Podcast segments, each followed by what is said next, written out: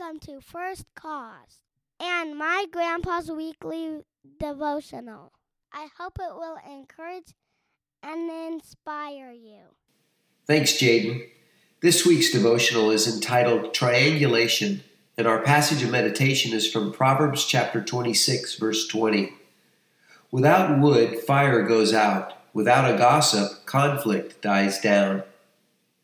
Dr. Henry Cloud shares a concept called triangulation in his book, The Power of the Other. Triangulation sets up what he calls the victim, persecutor, rescuer triad. Let's say I'm A and you are B and someone else is C.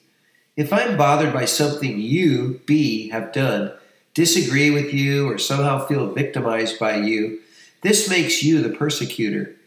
Rather than go to you and share my concerns, I go to C and share, making C the rescuer. I want C's support.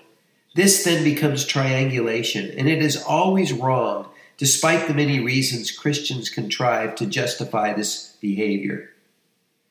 Yaparin notes 5 excuses people use to justify triangulation and useful steps to stop this behavior in his book, Making Peace: A Guide to Overcoming Church Conflict. Number 1 is legalism. Since the issue was not technically sin, it was not necessary to apply Matthew 18:15 and go directly to B to share. Number 2, minimizing. The issue's too small to be worth confronting. But if this is true, why is A going to C? People also can build up a lot of unresolved small issues that later boil over. Number 3, blaming. B is too hard to talk to, so it's safer and easier to go to C. The Bible does not say Matthew 18:15 does not apply for difficult people. 4, false humility. A says, maybe I'm part of the problem, so I needed to talk to C or others to get their opinion. 5, false compassion. A does not want to hurt or judge B, so going to C is a better technique. Despite these excuses, gossiping or talking behind someone's back takes place, and in each case, if B found out what A was doing with C, there would be legitimate hurt for B. The best way to stop triangulation is for C to stop A and say, have you spoken with B yet? If not, warn A not to talk about B behind B's back. C should encourage A to go speak with B and diffuse the conflict.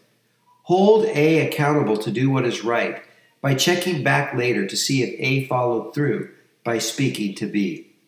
Remember, triangulation is an affront to the cross because it robs a fellow believer of the opportunity for understanding, forgiveness, and reconciliation. It makes the problem worse than it truly is, and if left unchecked, it can kill fellowship. It's like throwing wood on a fire.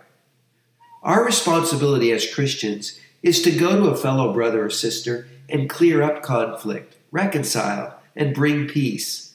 This glorifies God, defeats Satan's agenda, and makes fellowship strong, something to think about in Revelation.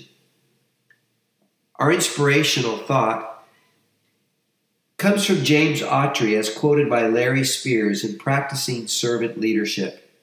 But conflict resolution is getting people who are at odds with one another, vociferously and sometimes angrily at odds with one another, bringing them together and getting them to make a human connection. Thanks for listening.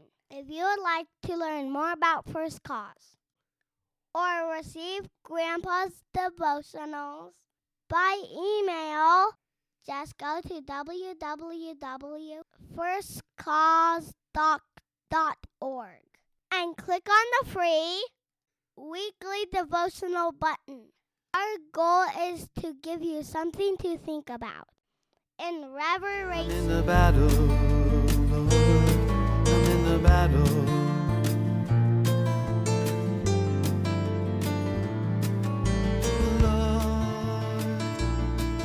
in the battle,